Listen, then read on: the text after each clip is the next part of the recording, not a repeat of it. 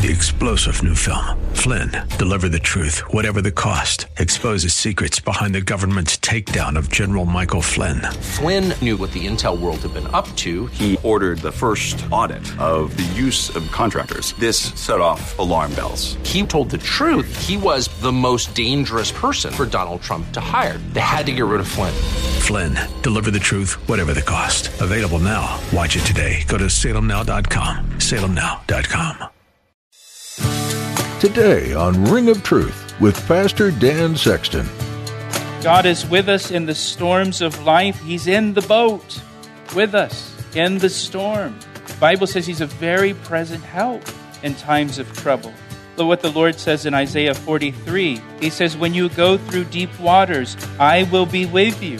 When you go through rivers of difficulty, you will not drown. When you walk through the fire of oppression, you will not be burned up. The flames will not consume you, for I am the Lord your God. He's with us. Does it ever seem like when the going gets tough, everyone turns away? A lot of people can't handle the pressure. But do you know who can? Jesus. Pastor Dan reminds us in today's message that God is with us always, especially when we're going through hardships. Don't think that you ever have to go it alone because while you may be alone on earth, your Heavenly Father is always with you and He'll never leave you. In fact, when you're too weary to carry on, He'll pick you up and carry you. Now, here's Pastor Dan in the book of Genesis, chapter 6, for today's edition of Ring of Truth.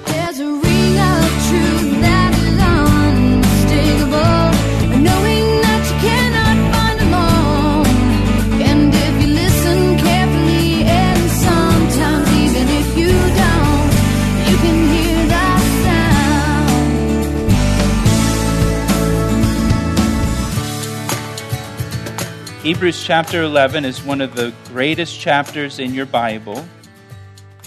It's known as the Hall of Faith. In Hebrews chapter 11, verse 7, it says of Noah, by faith, Noah, being divinely warned of things not yet seen, moved with godly fear, prepared an ark for the saving of his household, by which he condemned the world and became heir of the righteousness which is according to faith. It says that Noah was divinely warned. He was warned by God. It says of things not yet seen or things that had never happened before. What were those things? It had never flooded before. Uh, Genesis tells us it had never rained before. So here God warns Noah, tells Noah, you need to build a big ship, a big boat, because there's going to be a flood and there's going to be rain. And it's never flooded before, it's never rained before. Imagine that for Noah. What's rain? What's a flood? I've never heard those words before. I don't even know what you're talking about. By faith, Noah built the ark. Not understanding exactly what God was talking about, God warned him of things that he had never seen before. But Noah believed God's word, he believed God's warning, even though he didn't fully understand he obeyed God and built the ark to save his family. You know, you, you don't have to understand all the details to obey God. You don't have to have all the questions answered. You don't have to have it all figured out. You, you don't have to understand fully the gospel to believe on Jesus Christ for salvation. You know, if you, if you understand that he died on the cross for your sins, that he was buried and resurrected the third day, and by putting your faith in him, that you can have your sins forgiven and receive eternal life, yes, you might have all these other questions, but you don't have to have all those questions answered to believe and receive Christ for salvation. We're called to walk by faith and not by sight. Noah walked by faith. I don't know what a flood is, I don't know what rain is, but God told me to build a boat. You can imagine maybe the questions that Noah was asked. I mean, what are you building this huge barge for? What's going to flood? Well, what's that? I don't know. But God told me to build a boat. So I'm building a boat. And I'm sure many people thought Noah was crazy because Noah couldn't fully explain why he did what he did. You know, and sometimes that's the way it is, isn't it? Like, hey, God has just told me to do this, God has impressed this upon my heart, and I'm just walking in obedience. I'm just obeying the Lord. And people will ask, well, what about this and what about that? I don't know, I don't know, I don't know. Well, that seems a little crazy. Well, I'm just obeying the Lord. I don't have all the answers, but I don't need all the answers. I just need to obey the Lord. He's called us to walk by faith and not by sight. So now, chapter 7, verse 1. Then the Lord said to Noah, Come into the ark, you and all your household, because I've seen that you are righteous before me in this generation. Notice God says, Come into the ark. He doesn't say, Go into the ark. He says, Come into the ark. God was in the ark. God was in the ark inviting Noah to come in with him. You know, God is with us. God is with us in the storms of life. He's in the boat with us in the storm. The Bible says he's a very present help in times of trouble. Look what the Lord says in Isaiah 43. He says, When you go through deep waters, I will be with you. When you go through rivers of difficulty, you will not drown. When you walk through the fire of oppression, you will not be burned up. The flames will not consume you, for I am the Lord your God. He's with us when we go through the storm. He's with us when we're walking through the fire. He's with us. God was with Noah in the ark. And whatever, whatever difficulty we are going through, God is with us in that difficulty. He's not at a distance saying, hey, go do that and go do this. And no, he's, he's inside saying, come in here with me where it's safe. You know, I think about Shadrach, Meshach, and Abednego as they were put in the fiery furnace. And Jesus was in the fiery furnace with them, right? He was walking around in the fire with them. So much so that they didn't jump out of the fire. They were content to stay in the fire because of the fellowship they shared with Jesus in the fire. Right? Noah, Noah and his family are going to go through this great storm, this great trial, but God is with them in the ark. And so it's, it's okay. There's, there's security, there's safety, there's refuge because God's in there. And look at verse 1 again. God says to Noah, For I have seen that you are righteous before me in this generation. God could see Noah's righteousness. Not that Noah was sinless or perfect. Noah was, a sinner just like us. But God could see his righteousness in that Noah obeyed God by faith. Noah was obedient and he built the ark. He obeyed God's word. And so God saw him as righteous. He was righteous in God's eyes. And how God sees you is what really matters, isn't it? Who really cares how other people see you? But how God sees you is what matters. Does God see you as righteous? Now, for us, the Bible tells us when we place our faith in Jesus Christ that his righteousness, his perfect righteousness, is imputed to us. It's put on our account. And so we have the righteousness of Jesus Christ through faith. And so when God sees us, he sees the righteousness of Jesus.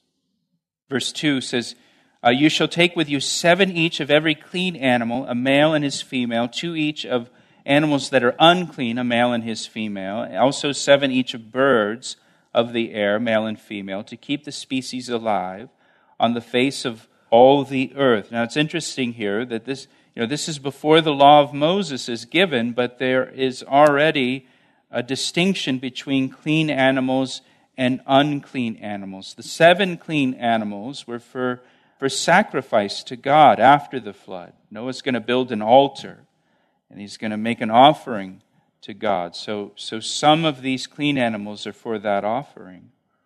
You know, if he only has two sheep on the ark, and then after the flood he offers one of the sheep, well, that's the end of the species right there. So, so he's got seven, which would be, you know, one way to look at that, that would be three pairs and one for sacrifice.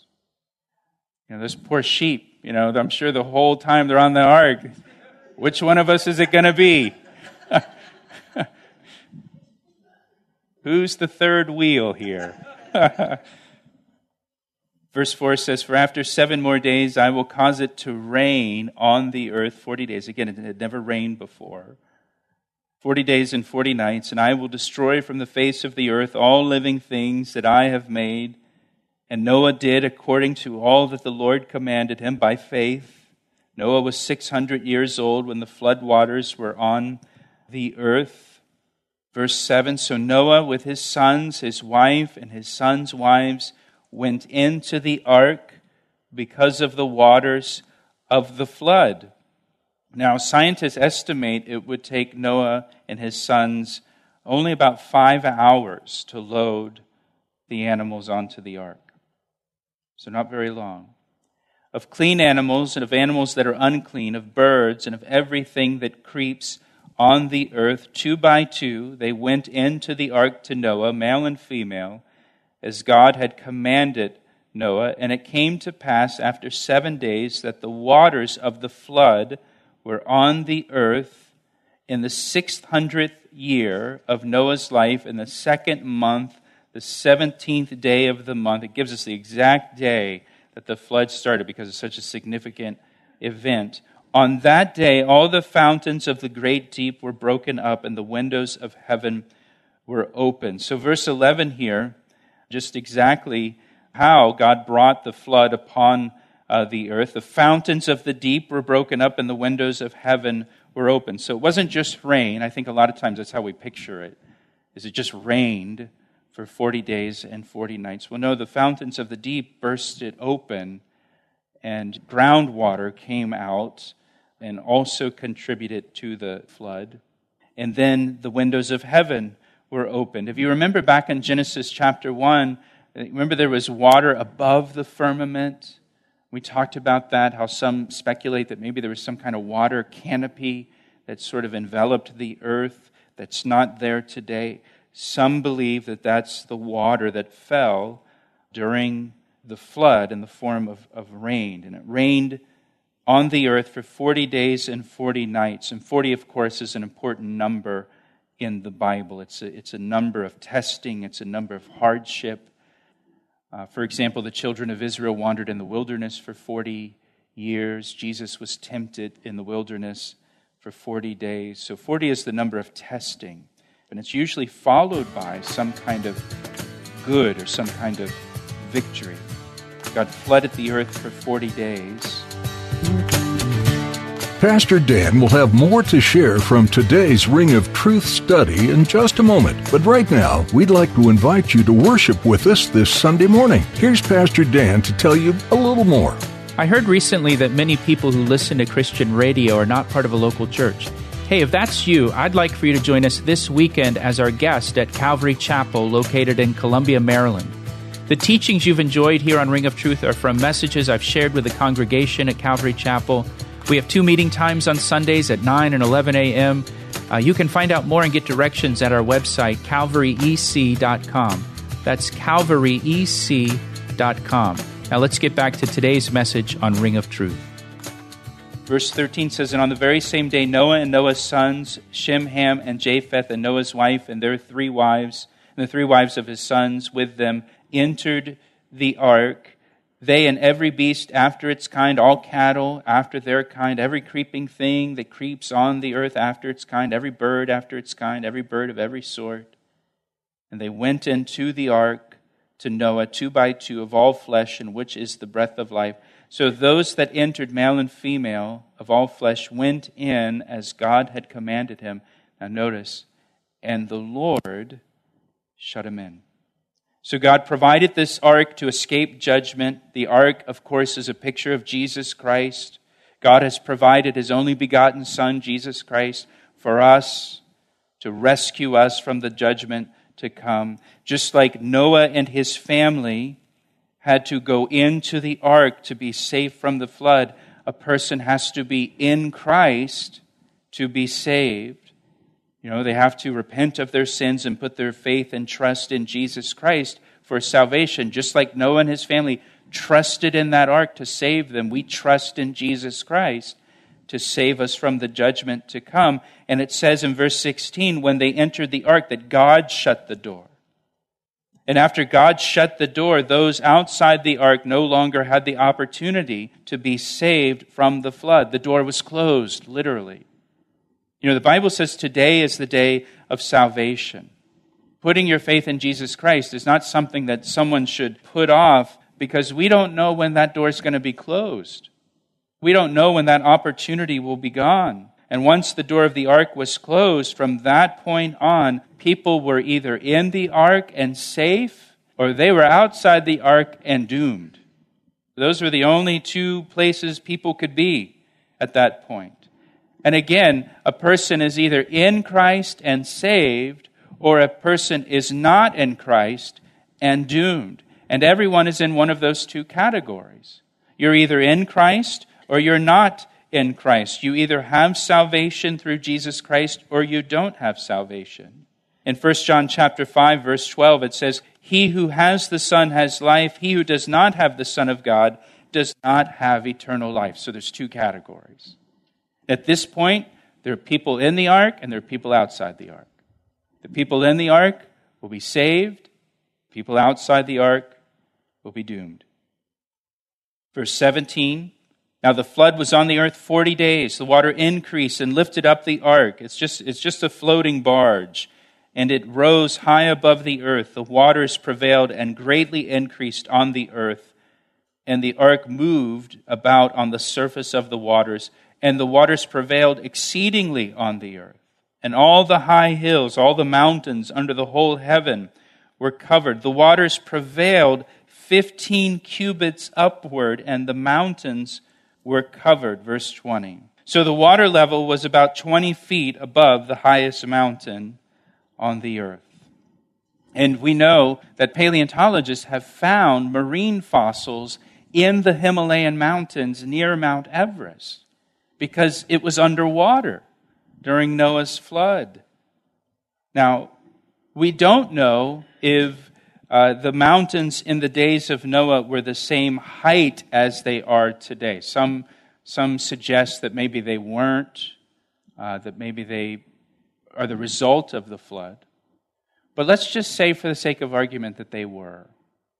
Mount Everest is the highest point on the earth, about 29,000 feet. The flood waters were just above the highest point of the earth it was Mount Everest was the highest point at that time, 29,000 feet. That would mean over the course of the 40 days, the earth flooded at a rate of half a foot a minute or 30 feet an hour. The judgment came so quickly on the earth that by the time people even realized what was happening, it was too late. It was too late. The flood came so fast. People didn't have time to repent in the last minute and get right with God before they perished in the flood. It was sudden. In the New Testament, uh, when it talks about the judgment that is to come upon the earth, Paul describes that judgment that is coming upon the earth as sudden destruction that's going to fall upon the earth. It's going to be sudden. People will not have time to call out to God in that last moment because it's going to be so fast. Verse 21 says, And all flesh died that moved on the earth, birds and cattle and beasts and every creeping thing that creeps on the earth, and every man, all in whose nostrils was the breath of the Spirit of life, all that was on the dry land died. So he destroyed all living things. Notice the number of times all is used which were on the face of the ground, both man and cattle, creeping thing and bird of the air, they were destroyed from the earth. Only Noah and those who were with him in the ark remained alive, and the waters prevailed on the earth 150 days before they started to recede. So the earth was covered with water for 150 days only eight people. Now, if you remember, just to give you some context as we close here, Genesis chapter 3, verse 15, God promised a Savior that would come and rescue mankind. the seed of the woman who will crush the head of the serpent, Satan.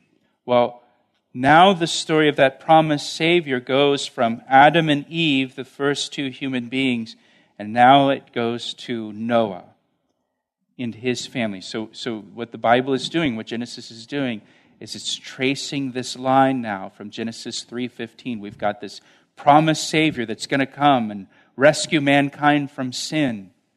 This promised seed of the woman. Who is it? Well, we know now that that promised seed is going to come through the family of Noah because every other family is destroyed. There's only one family left. Now, verse 24, I think, is a very good reminder for us. Verse 24 reminds us that we all are descendants of Noah. All of us. We all come from one family, the same family, one family. If it were possible, we could all trace our roots back to one person, Noah. Our family was on the boat together in the flood. Now, we've seen this in Genesis as we've been studying through the first six chapters of Genesis. That the Bible tells us, God tells us, that we're all one family, that we are all one race, the human race. Man has emphasized and man has used the differences. Man has emphasized the differences and exploited the differences. Man has put labels. God God emphasizes our commonality. This is a biblical worldview. The biblical worldview is that we are all made in the image of God. And we are all descendants from Adam and Eve through the family of Noah. That we all come from the same family. We, as believers in Jesus Christ, followers of Jesus Christ, we celebrate the wonderful and beautiful diversity that God has created in his family. But we're one family with beautiful diversity. Man is the one who has exploited the diversity that God created in his one family that he created. Man exploits that, man uses that for evil. God created us as one family, great diversity, wonderful diversity that glorifies Him. But we're all one. Our families were all on that boat. We can all go back to those eight people and that one man, Noah. And before Noah, we could all go back to Adam and Eve. That's the biblical view of humanity, that it's one family. It's one people, one race, the human race, made in God's image, with beautiful diversity, but one race, made in God's image, made in God's likeness. He asked me how I know, and I say it rings truer than the finest crystal. You've been listening to Ring of Truth with Pastor Dan Sexton. Pastor Dan has been teaching through the book of Genesis. Although some might view Genesis simply as a historical account of genealogies, the undercurrent throughout this book entails a broader understanding of God's nature toward his people. You're introduced to God's care and concern for his creation, how sin stained what God had created, and what God intended to do to atone for the sin that overshadowed the world altogether. God's plan included a Savior that would envelop His creation in love and sacrifice that might seem incomprehensible to the average person. But God's ways are higher than anything that we as humans can understand. Yet, He chose to come to our level anyway. That's a creator God who's invested for the long haul. If anything about today's message has struck a chord with you, we'd like to talk with you. Please give us a call at 410 491 4592. That number again is 410 491 4592. You can also send us an email through our website, calvaryec.com. If you're not connected yet with the local church, we highly encourage you to find a church home that will help guide and support you in your growing faith. Thanks so much for joining us today. Pastor Dan will have more to share from the book of Genesis next time, right here on Ring of Truth. I see the signs and I recognize